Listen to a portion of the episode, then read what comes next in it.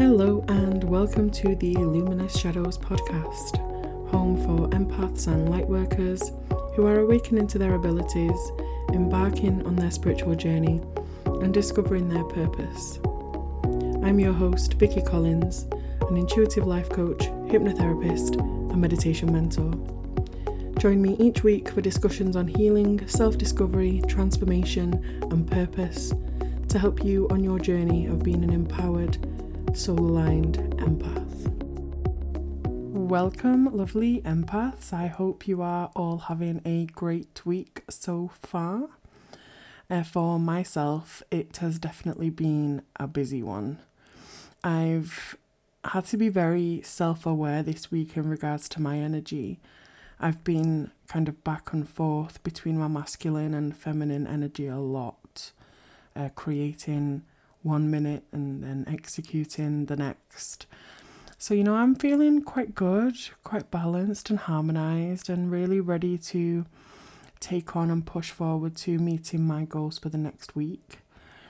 So, thank you for joining me for this episode. And today, I really want to kind of delve in a little bit deep in relation to the types of empaths that there are, and also as well how you can identify which type of empath you are. Now, on the surface of things, you know, like kind of right at the top of the pyramid, there are three main types of empaths. And these can be broken down further, which I'll get to in just a little while. But generally speaking, there are three main types. The first is intuitive, second, emotional, third, physical. And the intuitive empath, we'll start with number one. Um, they have a very deep sense of knowing. You know, you meet a person for the first time and it's like you instinctively know certain things about them or somebody is telling you a story about something that happened to them, and without any prior knowledge, you kind of know what's already happened. You know, this and this knowing doesn't have to just happen with people, it can happen with animals and environments and even objects as well. And the second main type is the emotional empath. And they are able to sense and feel the emotions of others. And this can be quite overwhelming, um, especially if you don't know that you're an empath, because you take on all of this emotional energy as your own. And you think this is what you are feeling, you know, which can be very heavy and draining a lot of the times. You know, unaware emotional empaths can feel exhausted, you know, especially after being around other people all day. And, you know, this isn't just with negative emotions neither, it's the same for positive emotions too. You can still feel very overwhelmed and drained being around positive emotions. And the third main type of empath is the physical empath.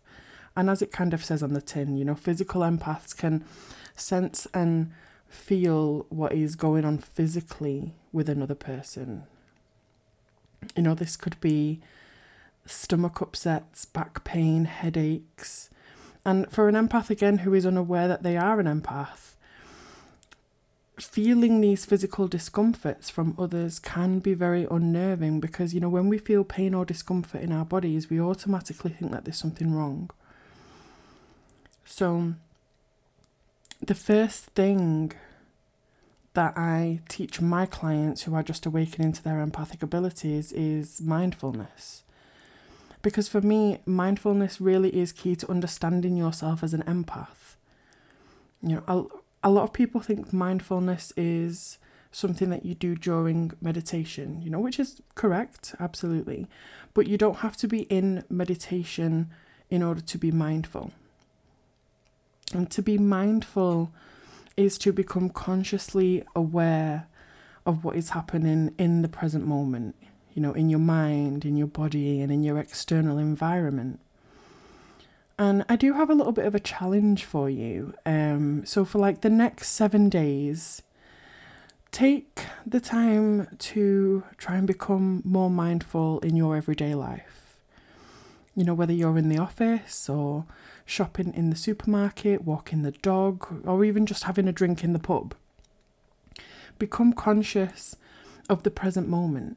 You know, how are you feeling? What sensations are you experiencing? When you're around when you're around others, do you feel things more intensely? Do you feel drained around certain people? And you know, becoming mindful can be difficult because we often go through life on this kind of autopilot, you know, just doing but not really experiencing. But mindfulness can really help to differentiate between what's yours and what you're picking up from other people. And if you do find it difficult to be mindful, you know, maybe you could start by just checking in with yourself a few times a day. You know, set a reminder on your phone and take some time to ask yourself how you're feeling. Make notes of anything that's kind of come up for you within that day when you was around such and such a person or when you was doing this when you was doing that how was you feeling and just check in with yourself check in with your emotions. Are you feeling okay? Feeling balanced? Are you feeling overwhelmed? And just really try and create a habit of knowing how you're feeling when you've done certain activities when you've been in certain environments. And at the end of the seven days, if you do make notes, you can always look back and see if you can notice any patterns in relation to how you're feeling, in relation to your energy. Is it up? Is it down? When is it up? When is it down? And digging a little bit deeper into the types of empaths now, I have spent a lot of time kind of going further into the different types of empaths, and I've categorized them into seven archetypes. And this is something that I could honestly speak about all day, but I'm not going to subject you to that. Um, I'll just provide a short description for each archetype that there is. So, the first um, archetype is what I like to call the sage. And the sage is very intuitive, you know, they have a deep sense of inner knowing when it comes to people, places, things. You know, and this person is often wise beyond their years, you know, somebody who you would look at as a very old soul. And usually they are the go to person for people who need a shoulder to cry on. And then we have the cultivator. And the cultivator is very connected to nature, plants, trees, you know, may even like to grow their own herbs, you know, and has kind of a holistic approach to healing as well. And they're often very methodical when creating new things. They have instincts when it comes to growth and with an inner knowing of kind of where the ground is most fertile and has this nurturing energy to sustain that growth. And following the cultivator, we have the protector. And the protector is someone who kind of feels a responsibility to the underdogs of the world, you know, the people who feel like they don't have a voice. They speak up for injustices. And they're often very involved in humanitarian and animal rights. And they have a very strong connection to animals as well, all kinds of animals. It's like they kind of intuitively know how they feel and what they need. Next on the list, we have the Gaian. And the Gaian is someone who is very in tune with the energy of not just their environments but also the planet. You know, Gaians often feel things more intensely during like natural disasters, planetary alignments, and eclipses.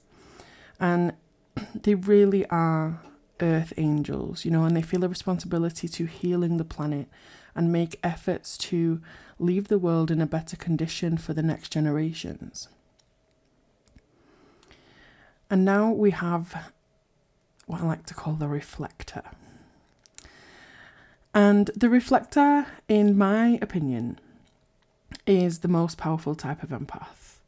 You know, they have the beautiful ability of being able to sense and feel the emotions of people around them and reflect it back to them. And generally, this is done very unconsciously, you know, especially in unaware empaths. Often, you know, the reflector is a loner because they have this ability to literally reflect our shadows back to us, and it can be very triggering for a lot of people. And I, I like to refer to the reflector as marmite. You know, either you love them or you hate them. There's no kind of real middle ground there. But I will say that if you are open to healing and working through your shadows, the reflector will be the best type of person who could help you with that because they literally are able to pick up on all of the little things that you may not even be consciously aware of. Moving forward from the reflector, we have the lunary. And the lunary is just a beautiful light for people who are going through dark times. You know, they can sense and feel the emotions of others, and they can use their light to provide a healing touch to others as well. And you know, they're often kind of prone to having vivid and often lucid dreams, you know, which is where they receive messages from their intuition and they're very connected to their sacred water and can experience shifts in energy depending on moon phases as well. And last but not least, we have the embodier. And the embodier is very similar to the physical empath, as I mentioned earlier. You know, the embodier is really attuned to the physical energy of others and can intuitively sense how to make someone feel better when they're not feeling so great. This is not just for people, but again for animals as well. You know, if, if an embodier encounters like a hurt bird at the side of the road, they can anticipate the bird's needs and, you know, kind of nurse it back to health and then let it go free. Those are the types of traits of the embodier. You know, they just instinctively know what people need physically in order to feel better. And also, as well, they can feel the physical pain of others as well, just as the physical empath, but it's not um, necessary. You know, it's not an it's not a necessary trait in order to be an embodier. So I have developed a free quiz um, to discover your empath archetype which is available on my website at vickycollins.com forward slash quiz. And the link um, will be available in the episode description. And it's not a lengthy quiz, maybe three or four minutes to complete. So feel free to head over there and discover your archetype whenever you feel to.